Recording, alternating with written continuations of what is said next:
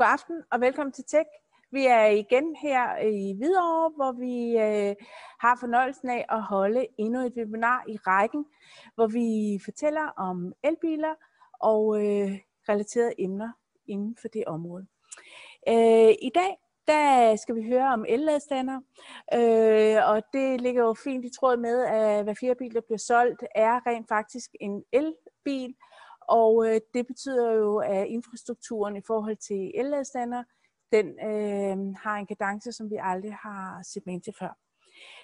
Her på Texas har vi været bekymret for, at der i kølevandet på, på dette øh, kunne komme til at ske ulykker, blandt andet øh, ved anvendelsen af de forkerte øh, kabler og lignende, og derfor har vi øh, lavet et øh, kursus, øh, som skal afhjælpe, at det sker, i forhold, som det hedder øh, Strømmens Vej til elbilen, og det første det vil finde sted den 27. august, og man vil fra mandag kunne øh, øh, hvad hedder det, booke os, og ellers så kan man øh, kontakte os med henblik på at lave øh, interne kurser, øh, som vi også laver. Kurset kommer til at blive afholdt af to af vores specialister, øh, henholdsvis fra vores elafdeling på Frederiksberg, øh, hvor vi har Peter Madsen siddende, og her fra Mekanik i Hvidovre, hvor vi har øh, Martin øh, Velte Andersen, øh, og de to vil forestå kurset øh, af en dags varighed. Kurset det er målrettet sælgere inden for autobranchen, klargøringsmænd, driftpersonale i forhold til bolig, øh, boligområder, i forhold til øh, offentlige institutioner og store centre. Det er også øh, målrettet facility-folk, pedeller, folk, der har campingpladser, og hvor der ellers er opstillet øh, øh, elladestander. I aften har vi fornøjelsen af at, at byde velkommen til, til Søren Jæger Hansen øh, og øh, Mads Aarup, der vil øh, give os en instruktion til elladestander. De er begge civilingeniører og øh, arbejder inden for forskellige områder, men de kommer øh, med en mere uddybende præsentation af sig selv. Til venstre for mig lige nu, så står der et nummer, som hedder 2545, 33 94. Det er mit nummer. Ønsker man at um, booke en, øh, nogle kurser eller andet, er man velkommen til at give mig et kald og øh, så finder vi en dato i kalenderen. Gud i aften øh, har vi, som vi har med, er øh, nogle af de samme gode folk, som vi har haft øh, på de andre gange også, og de nye oplægsholdere. Jeg vil lige præsentere her. Her har vi Mads, og her har vi Søren, og på teknikken her bagerst har vi Pia, og vores facilitator øh, har vi øh, her, og han hedder Lennart. Øh, det er således, at Mads og, og Søren, de er øh, i boble sammen, så de kan sagtens stå ved siden af hinanden med, øh, eller uden mundbind, vel at mærke, uden mundbind. Og vi andre, vi øh, holder selvfølgelig øh, behørlig afstand.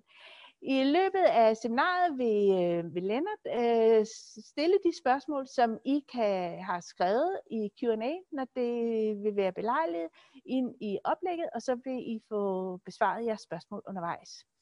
Nu må gerne gå tilbage. Hvad der også er værd at bemærke, det er, at øh, det her oplæg det bliver, det bliver optaget, øh, så er I bekendt med det. Forløbet vil være, at øh, at der vil være en kort samtale med, med Martin Velte øh, Andersen, som vil beskrive, hvad, hvad kurset, som jeg lige kort har introduceret, nærmere går ud på, og derefter går vores hovedtaler øh, på, og vil benytte cirka 35 minutter øh, på at, at, at indføre jer i den viden, der er relevant om elladestander. Så hvis øh, du går i gang, så kører vi med det.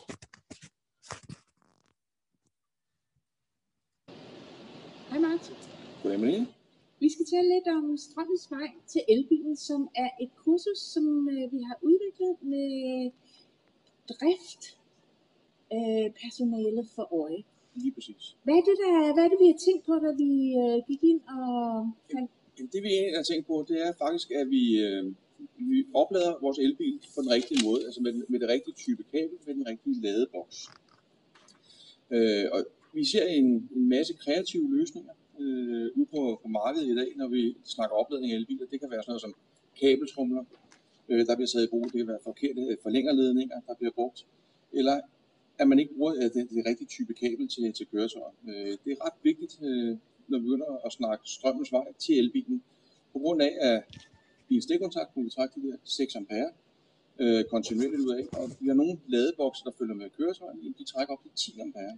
Og det gør altså, at der, der sker noget varmeudvikling i de her stikkontakter, som kan være farligt. Det var noget, vi, det var noget af det, vi sådan gik og talte om her på, på værkstedet, at det bekymrede os faktisk. Ja.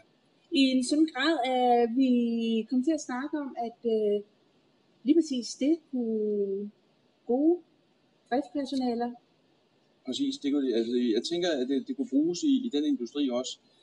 Hvis der sker noget, derude, man står med en, en elbil, man har mange elbiler øh, på øh, matrikken, kan man sige, og lad, ladestanderne er optaget, jamen så begynder man at finde på de her kreative løsninger, hvor man trækker et forlængerkabel ud, en kabeltrommel ud, måske er kabeltrummen ikke trukket rigtig ud, øh, og så opstår den her varmeeffekt i kabeltrummen og med brand til følge.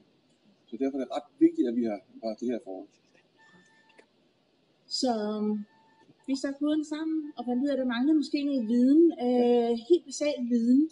Noget, noget grundlæggende viden omkring elbilens opbygning. Hvordan er den egentlig strikket sammen, øh, det her køretøj her? Øh, fra strømmen kommer ind i elbilen, til den egentlig lander nede i højvoldsbatteriet, og så fra højvoldsbatteriet ud til den, den trækkende motor, kan man sige. Øh, og der får vi sådan en, en, en grundlæggende viden omkring det. Så, så hvad er det egentlig, det her øh, kursus går ud på i øvrigt? Hvad er, det, vi, hvad er det, man kommer igennem, og hvem er det målrettet til? Det, det er målrettet til driftpersonale og private folk, øh, kan man sige. Så de får en, en basal viden om, hvad sker der med den her strøm? Øh, hvor vigtigt er det, at vi har de rigtige kabeldimensioneringer? Den der stikkontakt, vi egentlig bruger til at lade fra, at den er dedikeret til det? Eller hvis det er en, en ladeboks, vi har fået sat opsat, opsat i carporten til, til køretøjet.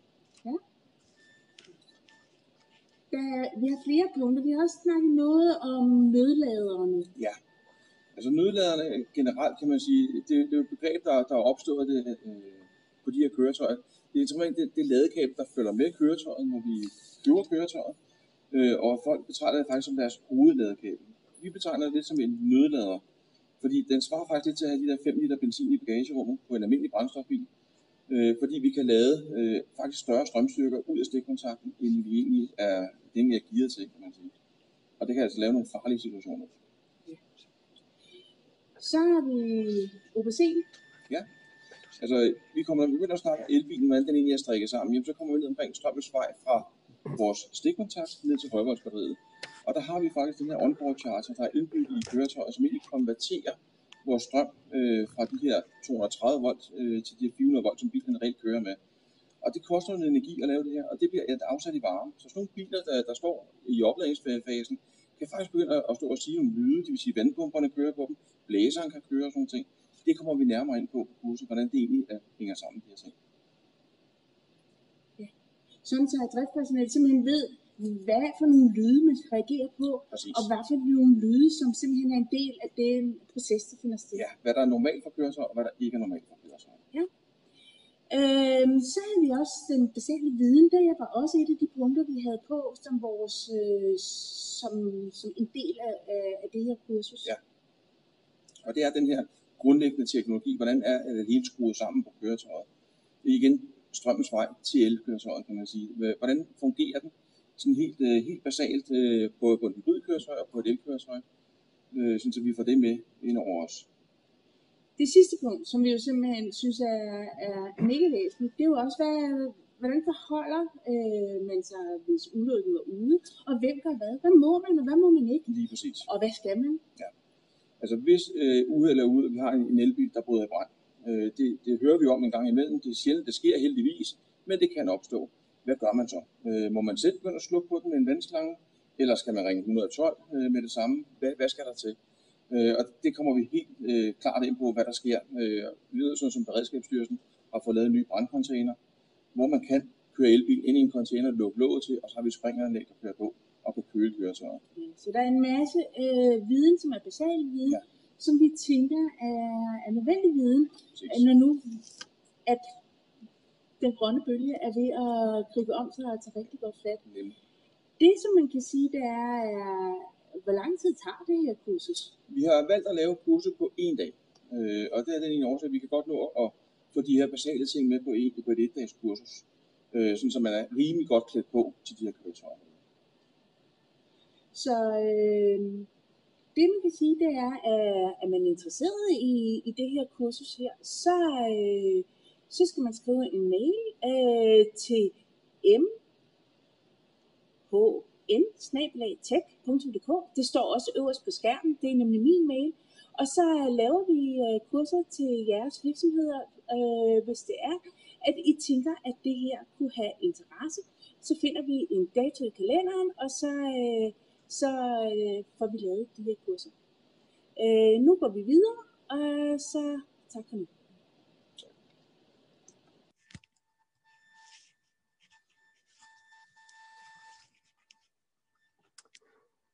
Jeps, jamen øh, velkommen tilbage fra videoen. Øhm, og herude i Hvidovre, der er det heldigvis nu holdt op med at regne, så med lidt held kan I lidt bedre høre, hvad vi siger.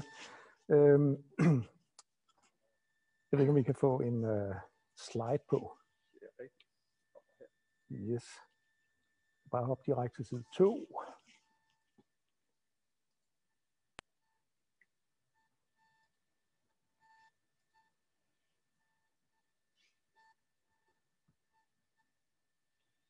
Jeg har den forkerte skærm på, kan jeg se her. Du får lige den her. Vi hopper lidt videre, øh, til vi har første af, af de sider her. Jeg kan ikke til. Det er det her. Skal vi heller ikke. I er gået i teknisk øh, udfordringer nu. det løser sig nok lige om to split. I mellemtiden kan vi jo sige, at uh, telefonnummeret på mig, det står ude til højre. I, og min ad- mailadresse mkn kommer til at stå i question og Q&A. Så, øh, så hvis I har brug for at give mig et, et ring eller en mail, så gør det endelig.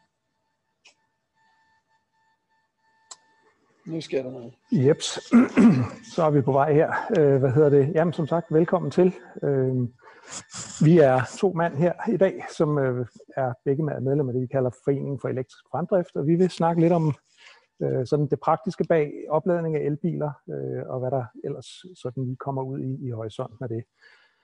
Øh, vi prøver lige at hoppe en, en slide frem. Yes, sådan. Det er lidt om mig, øh, hvad man ligesom kan sige er øh, parallelt både i professionel og i fritiden, det er nok stor nørd. Øh, man kan sige, øh, jeg har altid interesseret mig for IT øh, og elektronik og alt, hvad der kan gå strøm igennem, så at sige. Øh, hvad hedder det? Øh, jeg har kørt elbil siden 2015. Jeg lagde ud med en BMW i3 Rex. Det er faktisk den, I kan se i lettere adskilt tilstand på billedet her nederst. Øh, fordi den lavede ikke helt hurtigt nok op, så det skulle vi arbejde lidt på. Nå, Øhm, jeg har været aktiv i Foreningen for Elektrisk Fremdrift siden cirka 2016, og i dag er jeg kasserer. Øh, og det, man ser øverst til højre, det er et af de projekter, vi har arbejdet på der. Det er simpelthen, ja, man kunne kalde det en glorificeret elradiator. Øh, det er en styrbar belastning, som man kan bruge til at teste batterier med, så den skal lave en hel masse strøm om til varme, dybest Derudover så i, i tidligere år har jeg arbejdet meget med teater, lyder og lysteknik på amatørbasis, og der er, jo, der er jo også lidt elektroner i det. Så vil Mads lige sige lidt om sig selv her. Jamen, hej, mit navn er Mads, Mads Aarup. Øh, jeg er ligesom Søren civilingeniør og, øh, og også stornørd, og har rodet med alt, hvad der har været elektrisk i, i, igennem, så længe jeg kan huske. Øh, jeg kører en, en Tesla elbil nu, og før det, så kørte jeg også en BMW i3, og jeg har kørt en Nissan Leaf. Men den første elbil, det var en, jeg lavede til ungerne. Det var en konverteret go-kart fra Bilka med nogle, øh, sådan nogle golfvognsmotorer på. Øh, og, og efter den, så øh, fandt jeg nogle ligesindede, så ville vi faktisk bygge en, en, en elbil. Øh, så vi byggede en Audi A2 om, og kaldte det for en Audi E2. Så vi har en elektrisk Audi øh, E2, og den står faktisk øh, herude og ser lidt sørgeligt ud ude på parkeringspladsen, fordi vi får aldrig plader på den. Men øh, det var et fantastisk spændende projekt, som, som faktisk førte til Foreningen for Elektrisk Fremdrift. Øh, i arbejdsmæssigt der arbejder jeg med solceller og vedvarende energi og batterilagring og intelligent opladning af elbiler. Øh, og i fritiden der når jeg også at være øh, aktiv i elbilforeningen, det, det, det er den her. Øhm, og, og jeg har faktisk lige fået at vide, inden vi startede det her, at vi er øh, på TV2 Løje, øh, hvor vi medvirker til at besvare, hvorfor skal det være så svært at få sat en ladestander op ude for sin dør. Det foregår her kl. 19.30, men jeg skal selv se det på tv2løje.dk bagefter. Men øh, igen, Foreningen for Elektrisk Fremdrift, det er det, der har bragt os her til TEC, og der har vi en masse spændende projekter. Jeg tror, du lige vil sige et ord om dem, Søren. Jeps. Vi vender en gang. Så har vi lige legnet lidt op her, hvad det egentlig er, vi går og, og, og arbejder med. Øh, vi arbejder jo dybest set med alt, der kan flytte sig på el- og batterier. Det kan være droner, det kan være biler, øh, cykler, løbehjul, vandscootere. Øh, hvad hedder det? Det kan også være både. Vi har et medlem, som, øh, som arbejder i sit eget lille firma, øh, som elektrificerer både.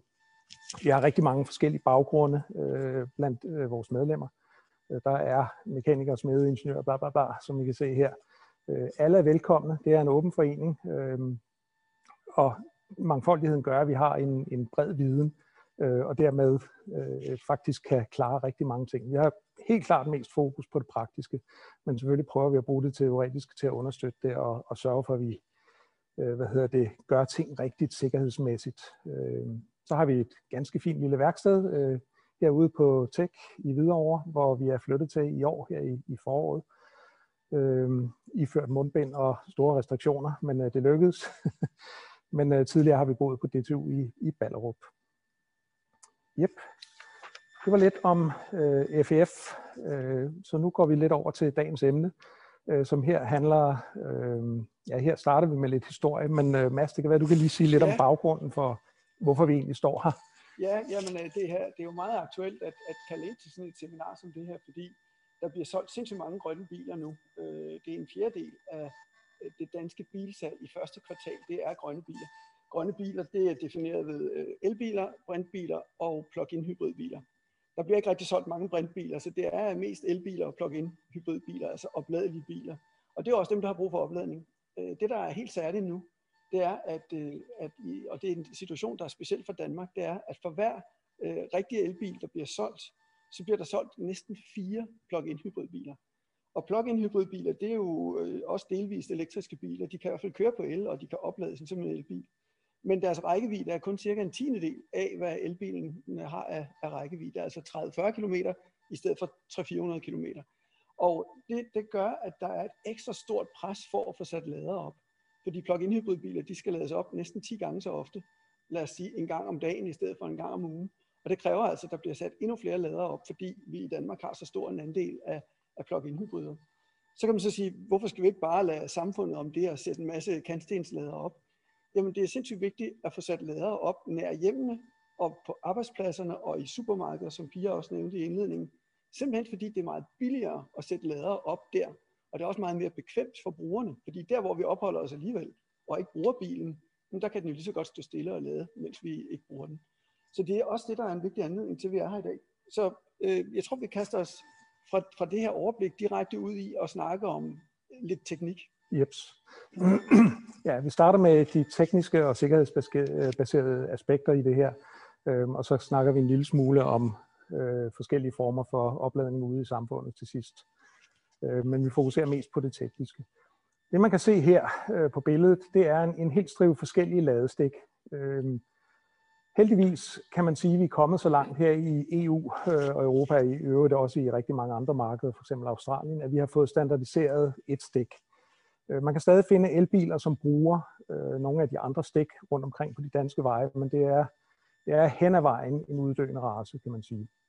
Og det er lidt praktisk, fordi så skal der ikke være en hel masse forskellige slags stik på de forskellige ladestandere. Det er den, vi ser i midten, og det er det, man kalder for oven type 2, som bruges øh, til ja, ladning derhjemme eller ved kantstenen. Også kaldet AC-ladning. Ja, Mads han står og viser et her. Øhm, AC, alternating current, altså vekselstrøm, med andre ord den strøm, vi har i stikkontakten. Og det man kan se nede under, det er det tilsvarende stik, som bruges til lynladning. Øh, det kaldes CCS type 2. Og det man kan se, det er, at den øverste halvdel faktisk er det samme som det, vi bruger til, til langsom ladning, og så er der to øh, fede ben nedenunder, som, øh, som rent faktisk bruges til at, at øh, hælde rigtig meget strøm igennem, når vi skal lade bilen hurtigt op. Der er nogle enkelte andre stik, man stadig kan møde, som nævnt. Øhm, det, man bruger i Nordamerika til AC-ladning, det hedder, kalder man type 1. Jeg tror faktisk, vi har et liggende her. Øhm, Det her, det er, er det gamle stik. Ja. Øh, det hedder type 1 stik. Og øh, det, jeg ved ikke, om man, kan- hvor tydeligt man kan se ind i det, men, men det er, der er ikke så mange pinde i det. Det dur kun til lande med, med enfasede elsystemer. Og det er en meget simpel mekanisk sikring. Der sidder simpelthen en knap her. Så når man trykker på den, så afbrydes strømmen. Og den her hage, den udløser, så kan man trække det ud. Øh, det stik bruges ikke mere. Der er spindelvæv på det, kan jeg se. Øh, der er nogle, nogle ældre el, øh, elbiler, øh, særligt japanske elbiler, der, der, der bruger det. Men ingen af de elbiler, der sælges øh, i Europa i dag, øh, er med type 1-stik. Det, det er simpelthen EU-standard, at man skal bruge øh, type 2. Så alle biler i dag, både plug-in hybrider og elbiler, de bliver solgt med, med det her stik, som er type 2-stikket. Så det er fuldstændig standardiseret i dag. Jeps. Øh, hvis man kigger i nederste række, øh, så er der også noget, der hedder, der hedder Chatimo, øh, som er japansk. Det er et hurtigladestik. Vi har faktisk et på en elgammel ladestander herover. Det er også lidt en uddøende race. Der findes stadig biler, der bruger det, øh, men CCS-stikket øh, er det, der er vejen frem. Øh, I hvert fald her i Europa. I Japan, der bliver de nok ved med at bruge det her et stykke tid, øh, det gamle chattemus-dæk, hvad man siger gamle chattemus-dækket. Øh, CCS har jo den fordel, at det er kombineret med det almindelige ladestik, og derfor skal der kun være én åbning på bilen. Øh, det fylder simpelthen mindre. Og samtidig er hele CCS baseret på en international standard. Øh, Så, så alle lande er egentlig med i udviklingen, og det er også blevet det officielle hurtigladestik i USA, og men Øh, kombineret med et type 1-stik, øh, som man kan se i de to, øh, to forneden. Jeps. Det vi kommer til at arbejde mest med i dag, eller kigge mest på i dag, det er det vi kalder hjemme- eller destinationsladning. Det vil sige, øh, hvor strømmen kommer fra, øh, fra lysnettet, altså den, den strøm, vi allerede har i vores bygninger, 230 volt eller 400 volt, som vi kalder det. Øh, og omsætningen til det jævnstrøm, der skal ind i det store batteri i bilen, jamen det sker inde i selve bilen. På den lille tegning her, der kan man se, øh, at der er noget, der hedder en charger, det er simpelthen det, man kalder en onboard charger, eller den oplader, der findes inde i bilen, og det er den, der egentlig laver strømmen om. Øh, når man kører hen til en, en lynladestation eller hurtigladestation, øh, så er det faktisk selve ladestationen, som er uden for bilen, der har fat direkte i, i batteriet. Øh, og så er det bilen, der fortæller ladestanderen, hvor meget strøm den må sende til batteriet. Øh, det giver rigtig god mening i praksis, fordi øh, lade øh, elektronik i den størrelsesorden, det er ret dyrt, og det fylder meget, og det vil være tosset, at vi alle sammen kører rundt med det i bilerne. Øh, Så derfor har man lavet det her valg. Ja, så man kan faktisk sige, at hurtigladeren, den, er så, den koster det samme som en elbil, øh, og, og det er ikke så tit, man har brug for den. Så den står øh, på jorden, hvorimod den lille lader, den sidder indbygget i bilen, og det er den, man bruger til daglig opladning, destinationsopladning. Jeps. Så derfor kommer vi lige nu til at fokusere lidt på det her med at oplade hjemme eller ved kantstenen, altså hvor man bruger øh, 230-400 volt, den strøm vi har i, i huset, i bygningen øh, eller på gaden i forvejen. Øh, og sådan en fælles betegnelse for det kan man, øh, bruger man meget ofte kalde det destinationsladning.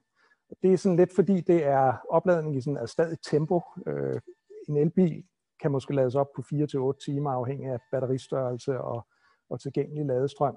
Øh, så det er typisk noget, man gør hen over natten, eller mens man er på arbejde for eksempel. Der er i dag krav om, at der skal bruges øh, noget specielt ladeelektronik mellem bilen og elnettet.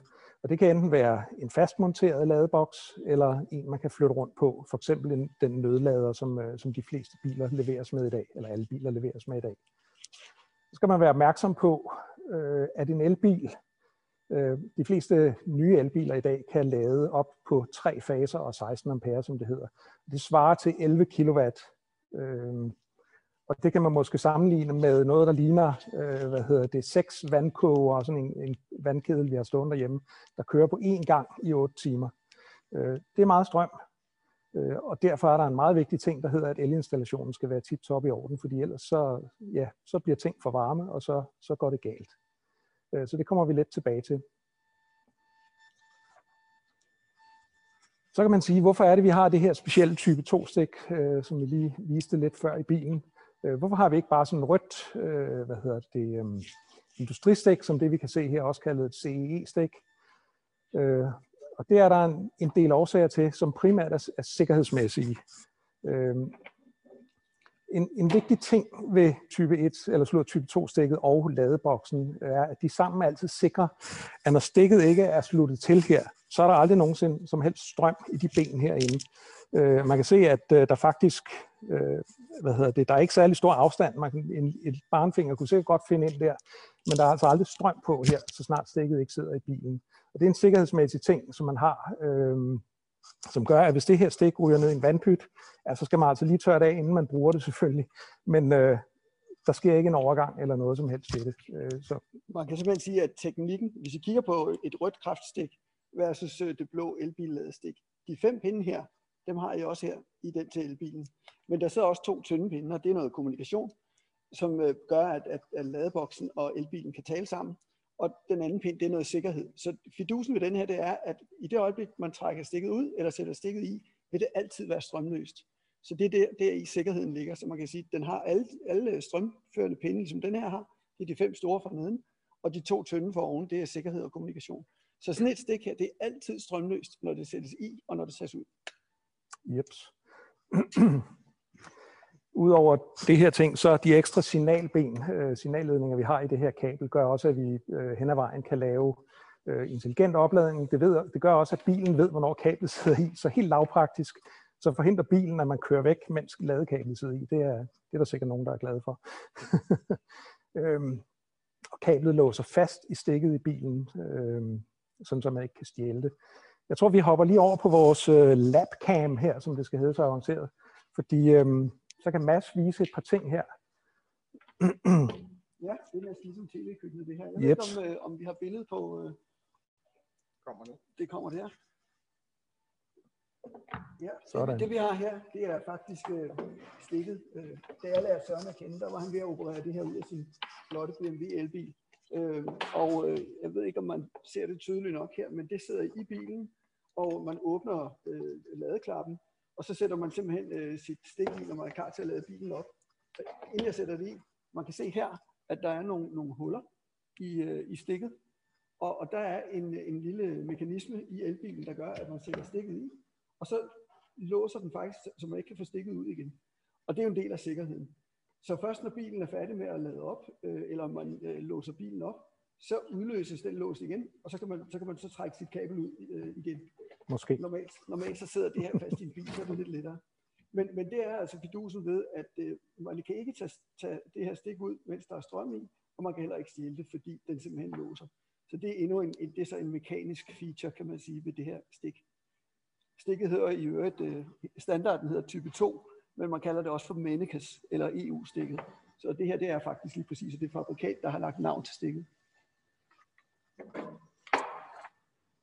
Jeps. Øh, kan vi kort, hort, nej, kort hoppe over på øh, præsentationen? Det gør vi. Man behøver ikke at skifte kameraet, tænker jeg næsten. Nå, ja, okay.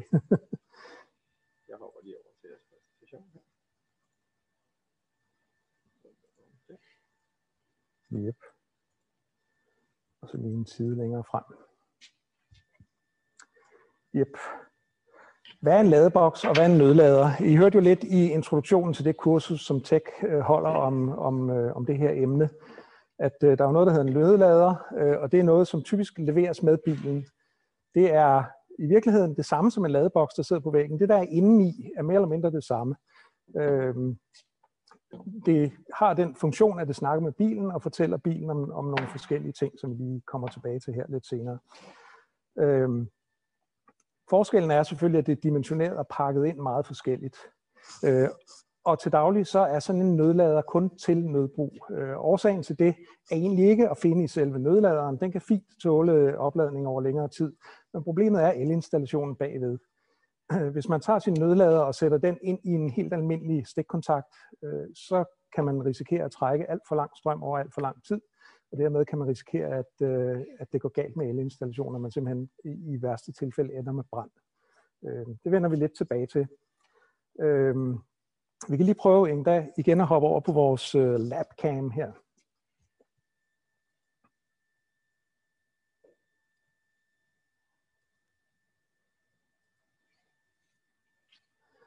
Det vi ser her, det er en, øh, en Tesla nødlader, øh, men den har dog nogle ekstra, nogle, nogle ekstra funktioner. Øh, Det så simpelthen det kan være, ja. Mads lige viser det. Ja, man kalder det også en mormorlader. Den følger med øh, alle elbiler.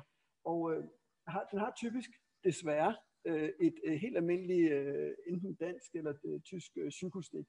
Man, sådan en kan sagtens tåle at blive brugt øh, hver eneste dag, men, men problemet ligger i elinstallationen, og de her små øh, stik, de er slet ikke velegnede til det.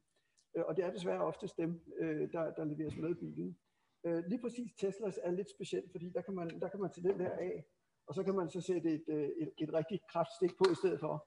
Og så kan man så bruge den i en installation, som er, er væsentligt bedre egnet øh, til, til, til langvarig hård belastning. Øh, og det er desværre, det er desværre mest øh, Teslaen, der, der, der har det. Og den, kan, den er så i øvrigt også øh, trefaset, så den dur på, på trefasede installationer. Øh, en Tesla virker jo til alle elbiler, og alle lader virker på en Tesla, så det er ikke fordi, det er specielt mærkespecifikt. Jeg har ofte brugt en BMW-lader øh, på, på min elbil, så jeg har skiftet. Jeps. Jamen, så Det var hopper, mormorladeren. yes. så hopper vi tilbage til, øh, hvad hedder det, sliden igen.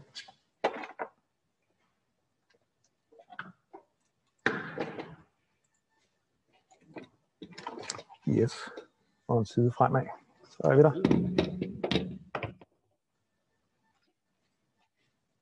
Jeps. Så kan man jo stille sig selv det spændende spørgsmål. Hvad er det, der sidder i sådan en øh, ladeboks her, siden vi nu skal have den?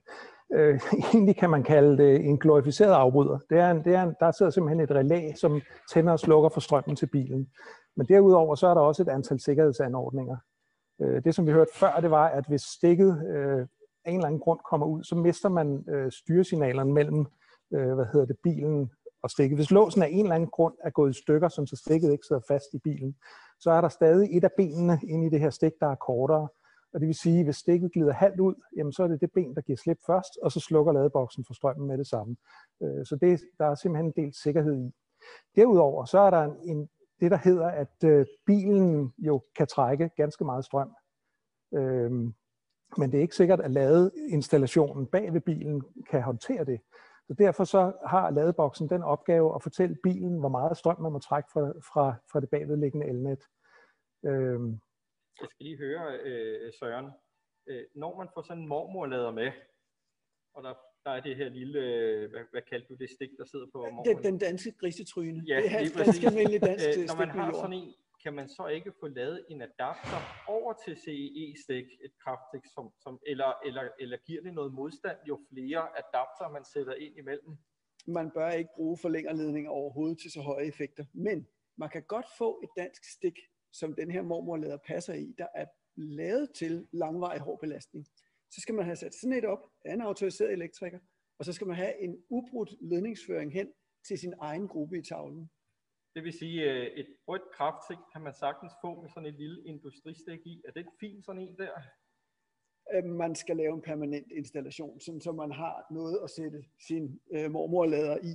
Ja. Øh, så man kan sige, at der er ikke noget problem i det her stik på mormorladeren. Problemet ligger i installationen i huset, som man skal passe på med at, at bruge en hvilken som helst stikkontakt, fordi man ved ikke, om ledningerne er ordentligt monteret. Man ved ikke, hvilken kvadrat ledningen har bagved.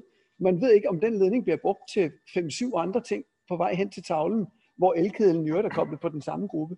Så derfor en ordentlig stikkontakt, ny, beregnet til langvarig hård belastning, og så en dedikeret elinstallation Kun til til det egen her. gruppe, kun til det her, intet andet. præcis. Men I anbefaler decideret ikke, at man sætter et adapterstik ind imellem.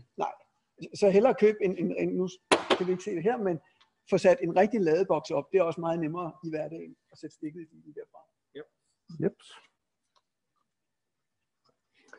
Det man så mere kan sige om ladeboksen, det er, at øh, i og med, at den har en kommunikation med bilen, øh, så giver det nogle muligheder for intelligent opladning. Øh, det kunne for eksempel være, at man gerne vil lade op, øh, når strømmen er billigst. Øh, det kan være, at øh, hvad hedder det, man er grøn og meget gerne vil lade op, når øh, der er mindst mulig CO2-udladning i strømmen. Det er der nogle firmaer, der i dag allerede kan. Øh, og desuden så giver det også den mulighed for, at man kan øh, sætte en speciel type ladebokse op, som kan snakke sammen og faktisk også måle den strøm, man forbruger alt i alt. Øh, dels kan det bruges til at fordele den strøm, man nu engang har tilgængelig i, i bygningen mellem de biler, man har. Og de rigtig avancerede systemer kan faktisk måle, hvor meget strøm man bruger øh, hvad hedder det, af den strøm, der går ind i hytten øh, ind i huset, og så, øh, hvad hedder det, så kan der jo ske det, at når man er ude i køkkenet tænder for kaffemaskinen og begynder at bruge strøm, jamen så skruer ladeboksen ganske enkelt ned tilsvarende, sådan så at, øh, at bilen bruger mindre strøm, og dermed undgår man at, at overbelaste den, den, øh, den store sikring ud foran hele installationen. Så det er nogle af de muligheder, der findes med ladeboksene, som, øh, som gør ting mere fleksible. Så er der her lige lidt snak om 1, 2 og 3 faser. Som I jo nok ved, så er vores øh, hvad hedder det, elsystem trefaset, og det er egentlig, øh, jeg skal ikke sige historisk for det, men det er teknisk begrundet. Øh, fordelingen af strømmen på faset giver nogle fordele. Det er for eksempel let at køre en forskellige typer motorer på trefaset strøm osv. osv. Så derfor har vi, har vi gennem mange år haft et, et trefaset elsystem. Og det er også det, vi i dag har inde i husene. Der kan selvfølgelig stadig findes lejligheder og gamle huse, der ikke har alle tre faser. Øhm, det har nogle implikationer i forhold til elbiler, fordi nogle af de tidlige elbiler kunne ikke lade op på tre faser. Øh, de kunne kun lade op på én fase. Og så har vi nogle regler i Danmark, der siger, at for at fordele strømmen, øh, strømfortrækket på alle tre faser, øh, jamen så må man maks trække 16 ampere, hvilket giver 3,7 kW, eller de her cirka to elkædelkoger. Øhm, og det vil sige, det giver simpelthen langsommere opladning på den her type batterier. Øh, heldigvis har de fleste biler i dag trefaset opladning, så man rent faktisk kan udnytte det elsystem, vi har. Dog fraregnet primært plug-in hybrider, som har enkeltfase opladning, men de har heller ikke så stort behov. De kan godt nå at lade op hen over en nat på, på en enkelt fase. Så findes der nogle krumspring, som øh, nogle af vores ladeoperatører gør med at sætte en transformer op. Øh, det gør så, at man kan kombinere to faser, så at sige, og så komme lidt højere op i ladeeffekt, øh, næsten op på det dobbelte, ikke helt. Øhm, og stadig holde sig inden for de danske regler. Og, og, og lige præcis de der krumspring, de er, er kun relevante for enfasede elbiler, så det er, dem er der færre og færre af. Yep.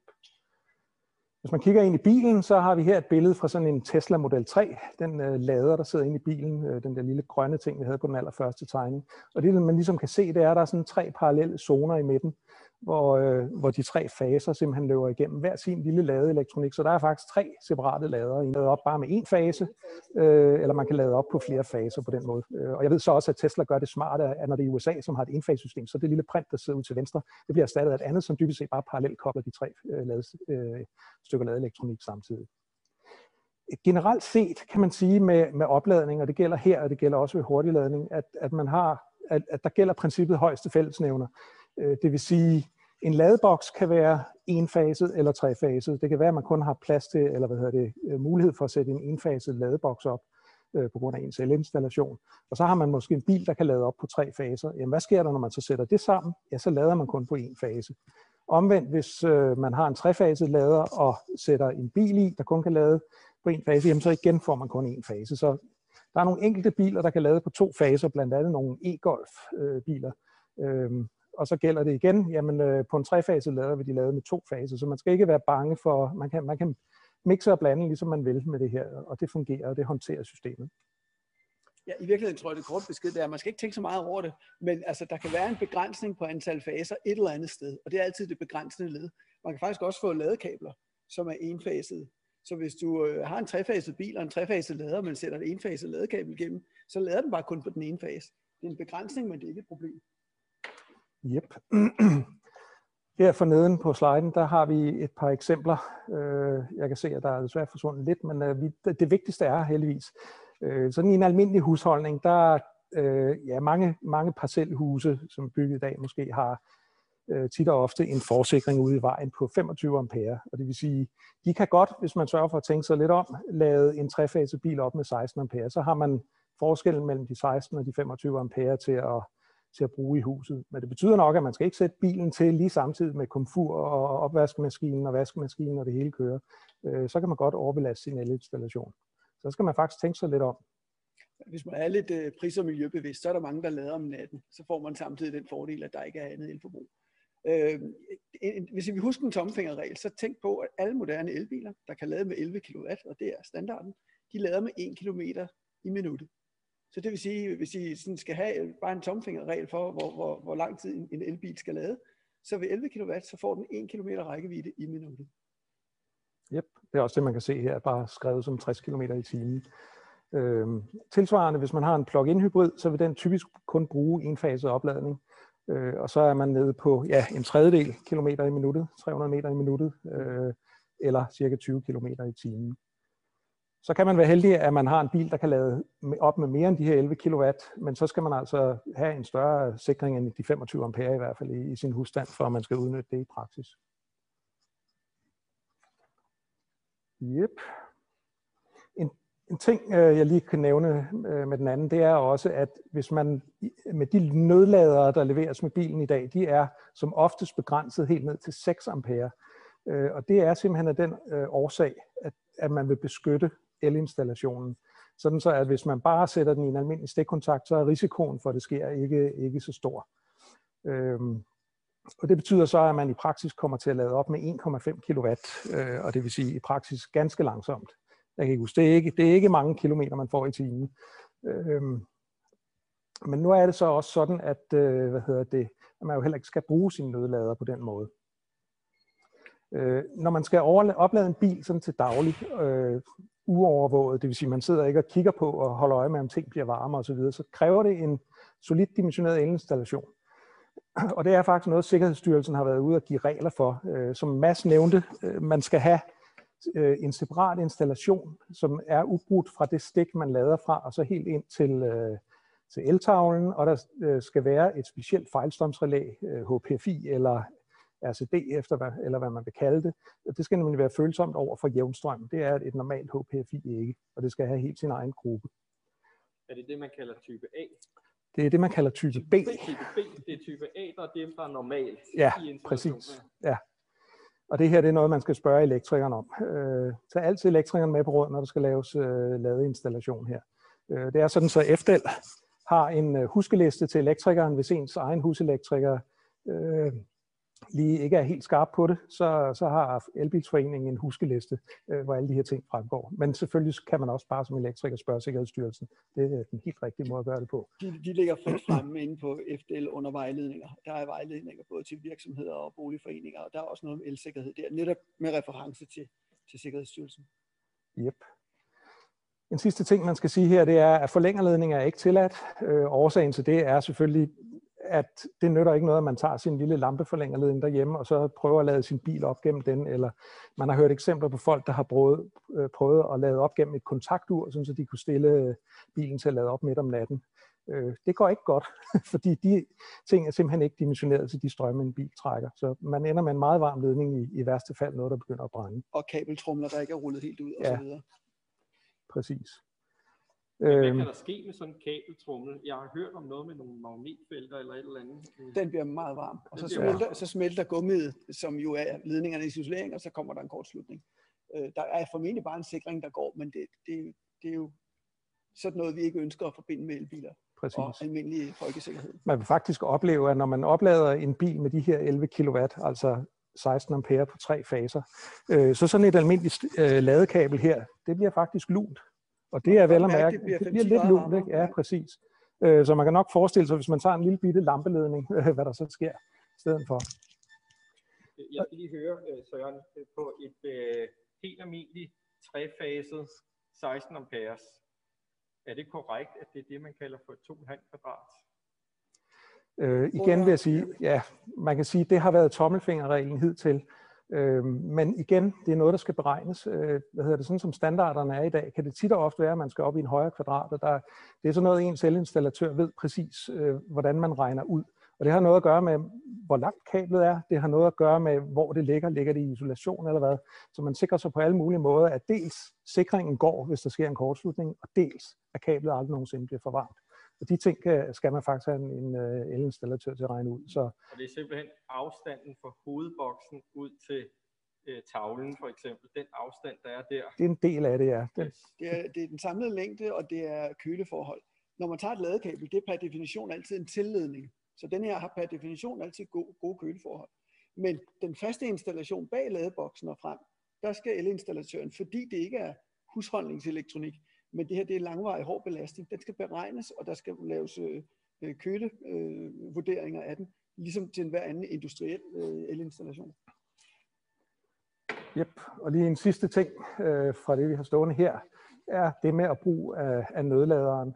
Øh, det er kun i nødstilfælde, man skal sørge for, at, hvad hedder, altså hvis man bruger den på en normal stikkontakt, sådan en vi alle sammen har i, i, i huset, så skal det ske på laveste strømstyrke, og kun så lang tid, som det overhovedet er nødvendigt. Man skal faktisk allerhelst vælge en stikkontakt, der sidder tæt på målergruppen, for at være sikker på, at, øh, at ledningen er så kort som overhovedet muligt. Og man skal ikke gå fra det. Øh, det er i hvert fald min anbefaling. Øh, hvis der er noget, der begynder at være føles varmt eller lugte forkert, så gælder det bare om at få slukket, og det er en fart. Øh, ja, og det er vigtigt at bemærke, at man kan ikke vide, at der, hvor den bliver varm, det er i den stikkontakt, man har sat stikket, fordi øh, den ledning, der forsyner stikket, kan jo være sløjfet øh, mange gange undervejs, og det vil sige, at varmen den kan opstå steder, du slet ikke ved, hvor er. Præcis. Øh, så det er kun i nødstilfælde, øh, og kun så længe, som det er nødvendigt, det vil sige, det er måske en time, og så kører man hen og finder en rigtig ladestander og får sat bilen til. Og det her, det er jo noget af det, som øh, Tech holder et kursus om, som vi så i en lille video øh, i starten, strømmens vej til elbilen, så det, øh, hvad hedder det, kan I jo hvad hedder det, overveje at melde jer til. Jeg har et, et andet spørgsmål også, det er, øh, mange af de ladebokse, man køber, uanset om det er dem, der er fastmonteret, eller dem, der er transportable, der er jo også indbygget type B fejlstrømsrelæ i. Er det godt nok? Kan man så koble den over på et type A, hvis det er det, der er på den normale tavle? Er det så fint nok, at der er et type B inde i ladeboksen? Det kan jeg godt svare på. Øh, hvis der er type B inde i ladeboksen, og ladeboksen er en fastmonteret del af elinstallationen, så er det godt nok. Og det behøver ikke engang være indbygget type B, det kan være indbygget øh, DC, ja. detektion. Så slår den bare fra. Det er ikke helt det samme som et type B-relæ. Så er det også godt nok. Men hvis den lader, der har den her funktion indbygget, ender i et rødt stik, altså er en løs installation, så skal du stadigvæk have type B i tavlen, fordi hvem ved, hvornår man trækker denne her ud og sætter noget andet i.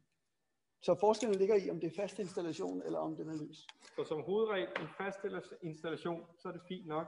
I en løs installation, så skal man have et type B over i hovedgruppen eller i tavlen. Ja, ja, korrekt. Yep. Øh, og der findes nogle ladebokse, som man kan sætte flere op af, måske fire, og så kan de dele strømmen. Det hedder load balancing på moderne dansk. Og der er det altså også super vigtigt, at der er indbygget DC-elektrøm i hver af ladeboksene. Fordi hvis der ikke er det, man kan ikke bare sætte et fælles øh, type B-relæ op foran fire ladebokse. Øh, så, så, så selvom det er fast installation, så skal man i det tilfælde også have, have DC dækstrømsdetektion øh, ude i hver ladeboks. Jeps. Godt. Nu begynder vi at forlade øh, det, der hedder opladning, øh, destinationsopladning, altså ladning derhjemme osv. Jeg håber, at det er kommet igennem, at man skal have fat i sin elinstallatør. Øh, jeg synes, vi har sagt det et par gange. Det skal man, det er meget vigtigt. Det, det her. gør det selv man, Nej, det er absolut ikke gør det selv arbejder. Man har ikke lyst til at stå med et nedbrændt hus øh, og potentielt personskade på den konto. Så det er, det er meget enkelt. Fat i elinstallatøren. Så hopper vi lidt videre, øh, lidt ud i samfundet, fordi øh, sådan nogle elbiler, de kan jo også hurtigt lades øh, med forskellig hastighed. Øh, det kommer meget an på bilen. Øh, hurtig opladning eller lynladning, supercharging, der er kært han har mange navne. Øh, det er jo noget, der sker ude i byen typisk. Øh, det er sådan lidt elbilernes tankstation, hvor man, hvor man tager hen, når man har brug for at få en hel masse strøm på hurtigt. Og det er typisk ude langs motorvejene, vi har ja. de der helt hurtige lader. Øh, langs trafikale knudepunkter, i høj grad langs motorvejene, fordi i praksis så vil man jo typisk bruge langsom øh, derhjemme opladning til daglig, men når man så skal ud på en længere tur, jamen, så har man brug for de her hurtige opladninger. Og igen, så kan man se her et billede af vores øh, CCS2-stik, som er det, der, det, der er gældende i dag. Øh, og det som stort set alle nye ladestandere, øh, hvad hedder det, har sat op. Øh, det man kan se hernede til højre, der er lige sådan et øh, lidt forskellige typer ladestandere. Der findes mange fabrikanter af dem efterhånden. Øh, Tesla, Albitronic. ABB er sådan øh, blandt The Grand Old Men, og en af de allertidligste ABB, jeg ved ikke, om man kan se det nu, men i hvert fald er den, vi har stående her i baggrunden. Og den har faktisk det helt gamle, som vi så før, Chatemo-stik her. Uh, men det bliver sjældnere og sjældnere. Uh, de findes med meget forskellige specifikationer. Det er sådan, at uh, biler i dag generelt set har batterier i to forskellige spændingsområder. Enten ligger de omkring 400 volt, sådan 300 til 500 volt, eller også så ligger de op omkring 800 volt plus minus. Øhm, 800 volt, det er for øjeblikket kun Porsche Taycan, og så den nye øh, Ioniq 5 hedder den fra Hyundai. Yes. Og der er det sådan, at ladestanderne faktisk også øh, har nogle begrænsninger. Det er ikke alle ladestandere, der kan levere 800 volt til, til de her biler, men så har bilerne typisk en intern øh, converter, sådan så de alligevel kan lade op på de standere. Det er bare ikke sikkert, at det går lige så hurtigt. Øhm, andre går den anden vej. Altså Tesla kan jo lade med 250 kW øh, på, øh, hvad hedder det, øh, øh, på, et, på et almindeligt 400 volt batteri, sådan som mange andre bruger. Og det betyder altså, at de har nogle øh, pivtossede ladestrøm helt op omkring 700 ampere øh, i det stakkels stik. øhm, og den måde, man kan gøre det på, øh, det er simpelthen ved at kablerne, og det gælder alle de høje effektlader, de er simpelthen vandkølet. Så inde i ladekablet, der er på den her hurtiglader, der går simpelthen en vandslange frem og tilbage øh, inde i kablet her, øh, som køler kablet, fordi ellers vil det simpelthen blive for varmt. Og hvis jeg kommer hen til en ABB hurtiglader, øh, og synes, den larmer, når, når man lader elbilen, så, så er det rigtigt. Og det, der larmer, det er faktisk en kølekompressor inde i ladestanderen, som laver en underafkølet væske, som øh, løber inde i, i, i, i ladeledningen for at køle den ned. Og der er, er temperatursensorer inde i stikkene og alle mulige mærkelige steder, for at reagere på, øh, hvis der er en, en, en temperaturstigning, så skruer man ned for ladestrømmen. Så de der strømme over, ja, de er typisk over, øh, over 300 ampere, det er ikke noget, man skal spøge med. Det, det, er, det er virkelig noget, der, der kræver noget teknologi. Og det er igen kun de dyre lader ude langs motorvejen. Det er aldrig, det er aldrig til hjemmebrug, de der hurtige lader. Jeps. Man kan sige igen, så har vi det samme princip som sidst med, hvad hedder det, højst fællesnævner. Man kan godt køre hen til en 350 kW lader og sætte sin bil i, der kun kan lade med 50 watt. Det er ikke sådan, så bilen eksploderer. den får kun de 50 watt, den kan tage imod, fordi det i praksis er det bilen, der siger, fortæller laderen, hvor meget strøm den må sende ind i batteriet. Øh, så det er bilen, der har det sidste ord. Øh, laderen skal så bare følge, følge trop simpelthen. Der er selvfølgelig i forhold til hjemmeladning, så er sikkerhedssystemerne omkring hurtigladning meget større end da, eller meget mere udbygget. Øh, der er udvidet tjek af forbindelser og isolation, at der ikke er noget læk fra hvad hedder det, batteri og så videre ud til, til jord og så videre.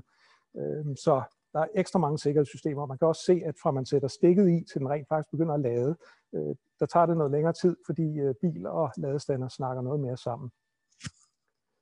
Så kan vi lige nævne her plug-in hybrider. Det er de færreste plug-in hybrider, som rent faktisk kan lades på de her stander. Dog Mitsubishi Outlander har vist rent faktisk. Chatemo, kan det ikke passe? Altså der, er nogle, der findes øh, tre, fire plug-in hybridbiler, som har et, et, et jævnstrøms ladestik, som man kan godt kalde det for hurtigladning. Det går ikke særlig hurtigt, fordi batterierne er så små. Øh, men man kan under ingen omstændighed betegne det som lynladning, selvom stikket måtte passe i. Så det vil sige, at der findes ingen plug-in hybridbiler, der kan lynlade. Der er nogle få, der kan jævnstrømslade. Jeps. Så kan vi snakke lidt om, hvad der egentlig sker under bilen, eller i bilen under opladning. Øh, det her er mest relevant i forhold til, øh, hvad hedder det, til hurtigladning, øh, men det kan også på en varm dag være noget, man lægger mærke til derhjemme i garagen. Det er sådan så, at bilerne, bilfabrikanterne bliver bedre og bedre til at lave beskyttelsessystemer til batteriet. Øhm, og noget af det, der er vigtigt, det er for det første, at batteriet har en fornuftig temperatur, når man lader op. Øh, hvis batteriet er meget koldt, jamen, så kan man ikke lade det særlig hurtigt op, uden at ødelægge det. Øh, så derfor er bilen meget opmærksom på batteriets temperatur øh, og lader, eller hvad hedder det, varmer det simpelthen op, når opladningen begynder. Der er endda biler, i praksis Tesla, som kan finde ud af, øh, snart man har navigeret hen mod en, en hurtiglader, jamen så begynder den faktisk allerede der at varme batteriet op. og tilsvarende, når man så er i gang med at lade op, og batteriet er godt varmt, jamen så bliver det jo varmere og varmere. Øh, så begynder man på det modsatte, jamen så køler man det ned. Øh, og på den måde holder man simpelthen batteriet på en optimal temperatur, hvor det kan tage imod mest mulig strøm, øh, men hvor det ikke bliver for varmt og dermed kan blive skadet. Øh, så når en bil holder og superlader, eller faktisk også nogle gange hjemme i garagen, øh, hvis det, hvis det er rigtig varmt, så kan man høre, at kompressoren kører, eller en lille blæser, eller en lille vandpumpe, og det er simpelthen fordi, øh, der sker en køling af batteriet, det kan man, det kan man høre. Så det er der altså ikke noget i vejen for. Det, det skal ens bil. Det kan faktisk på en varm dag med rigtig høj supercharging, øh, så kan de faktisk larme ret meget, sådan nogle biler, øh, fordi blæseren kører for fuld skrue. Så er der en, lidt af en gammel traver her øh, om batteriet. Bliver det mere slidt af hurtigladning? Ja, det gør det nok, øh, men til synligheden ikke meget, fordi øh, man har jo eksempler på Tesla'er, som har været tidligt ude med rent faktisk at sørge for at køle og varme batteriet op til de rigtige temperaturer. Øh, der er Tesla'er, der har kørt mange hundredtusind kilometer og stadig har ganske fin batterikapacitet tilbage. Øh, og fabrikanterne, de lærer jo simpelthen at behandle batteriet. Det er jo øh, i gamle dage, der var, havde man også luftkøling af, af, af motoren i bilen, øh, i, i, hvad hedder det, en, en bil med forbrændingsmotor. I dag der vandkøler man den og sørger hele tiden for, at motoren er på den, i den rigtige temperatur. Nøjagtigt det samme gør man nu med batteriet her. Man lærer af fejltrinene, skal vi nævne Nissan Leaf, som i starten havde gevaldige problemer med, at den blev meget varm under opladning. Øh, øh, hvad hedder det? Men de nyere biler, der vil komme fra Nissan her, de har, de har lært øh, af det og, og fungerer væsentligt bedre med, med opladning. Altså, vi, vi har forberedt lidt, at vi godt kunne tale lidt om øh, forskellige lavede operatører og abonnementsløsninger og sådan noget, men der er ikke så meget tid tilbage, så jeg, jeg er lige ved at synes, at fordi det er mere kommercielt, end det er teknisk, at øh, vi skulle overlade Øh, hvis, øh, har I styr på, er der spørgsmål undervejs? Er der, øh, vil I stille nogle spørgsmål? Fordi så kan vi lige nå at diskutere, disponere tiden lidt. Altså, jeg har et, et enkelt spørgsmål. Jeg tror ikke, det er et spørgsmål. Der står bare her, det er fra Niels. Han skriver, at Sikkerhedsstyrelsens krav til RCD foran den dedikerede stikkontakt er mindst type A, det vil sige et HPFI-relæ 30 mA. Ja, men hvis det er til elbilopladning, så skal man have type B. I gamle dage, der kunne man slippe, og i gamle dage, det var indtil øh, 1. Juli 2019, der kunne man så sige, at min bil, den har en maksimal lægstrøm på 6 mA, og det vil sige, den kan godt klare sig med type A. Men den går ikke længere, øh, fordi man er nu skiftet til, til, til øh, Sikkerhedsstyrelsen, altså en anden form for regulativ. Og, og, og der er det altså vigtigt, at, at øh, der, der lægger man det til grund, at det kan være, at der kommer nogen med en anden elbil, for eksempel en af de ældre Renault Zoe, som kan spytte meget mere end 6 mA lægstrøm ud. Og så skal den bagvedliggende installation altså sørge for, at, øh, at HPFI'erne, øh, eller RCD'erne, som de nu hedder, ikke går i mætning. Så i dag, der skal alle elbil installationer have indbygget DT-detektion, øh, hvad enten det ligger i den bagvedliggende installation eller i selve ladeboksen. Yep. Yes, jamen... Øh... Ja, vi vil godt sige tak for i aften. Ja, selv tak. Det var dejligt, at I ville komme. Vi har sat stor pris på jeres meget gode og informative oplæg. Øhm, så har du været på to kanaler? Ja, ja, jeg har aldrig multitasket før, så jeg er spændt på at se, hvordan det gik. Nej, måske endda været to steder på en gang. Ja, også det skizofren og det hele. Ja, ja altså vi har her bagved fået uh, meldinger om, at det er gået godt. Nå, det er så det lyder godt. To små korte spørgsmål kan vi lige nå ja. for dem, som er på den anden side. Øh, det, som vi fortalte under det her webinar, øh, så det I rent faktisk siger, det er, at mormorladeren skal man bruge så lidt som overhovedet muligt. Korrekt, ja. Kun nødstilfælde. Øh, og så har det sidste spørgsmål, det er, hvor mange opladninger kan en elbil rent faktisk klare? Aha. Ja, øh, altså hvis man, man kan gå ned og, og tage databladet fra selve battericellerne, og så sige, hvor mange opladninger kan de klare. Det kan godt være, der står 500, men det er defineret fra 0% til 100%. Når selve bilfabrikken laver en, for eksempel en BMW elbil, jamen når der står 100% inde i bilen, så er det faktisk kun 95. Og når der står 0 inde i bilen, så er det faktisk 8 der er en lille smule af batteriet, som man ikke bliver tilladt at, at blive brugt. Og så har den så, i stedet for at have 500 cykler helt ud mellem 0 og 100, så har den måske flere tusind herinde. Og jeg har prøvet at regne lidt, min egen elbil har kørt 340.000 km, og øh, øh, øh, jeg har ingen anelse om, hvor mange gange den er blevet ladt op, men det er, det er jo mere end 1000. Øh, og i virkeligheden så bliver min bil jo ladt op øh, 20 gange, hver gang jeg er ude at køre, fordi hver gang jeg slipper speederen og motorbremser, så lader den jo. Så man kan ikke sige, hvor mange gange en bil kan tåle blive ladt op, fordi der sker opladning og afladning, opladning og afladning, hver gang du ændrer hastighed. Så hvis man skal kode det helt ned, så kan man så sige, at alle lithium-ion-batterier, de elsker chatladning. Så det er fuldstændig ligegyldigt, hvor mange gange den bliver op og afladt, men den kan godt lide at holde sig væk fra yderpunkterne. Det vil så, sige, som generelt så er det bedre at lade den op til omkring 80 procent. Absolut, ja. Og så bare køre derfra, lade den op til 80 procent, sluk opladning og køre videre igen. Jeg var aldrig så tre uger til Thailand om vinteren, og så lade bilen stå derhjemme med 100 procent. Det har jeg jo ingen gavn af. 80 procent eller 50 procent, det er sådan set ligegyldigt. Men hvis man undgår yderpunkterne, så holder ens elbilbatteri ufattelig lang tid. Muligvis lige så længe eller længere end selve bilen.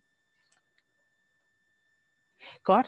Jeg tænker, øh, mindre Lennart, at du har et sidste et, så er ja, vi ved at være øh, der, hvor vi vil... Jeg tror, det er en, en, øh, en, øh, hvad hedder det, det er ikke et spørgsmål, men Lars han skriver her, man skal ikke have type B-belæg på alle lader. det er producenten af laderen, som skal fastsætte, om det er type A eller B, der skal foran. Jamen, det er ganske enkelt forkert. Fordi det, der kendetegner en lader, det er, at der er stik på den. Så kan man komme hen og sætte den i en bil. Og hvis den bil, den spytter for meget lækstrøm ud, så skal der være en detektion bagved. Fordi lækstrømmen ligger jo ikke i ladeboksen. Den ligger heller ikke i den bagvedliggende installation. Den ligger i elbilen. Der skal type B øh, eller DC fejlstrømsdetektion i ladeboksen. Det er godt. Vi, vi øh, holder her ja. med spørgsmålene. Godt. Lad, os, øh, det, lad det være udgangsreplikken for i dag.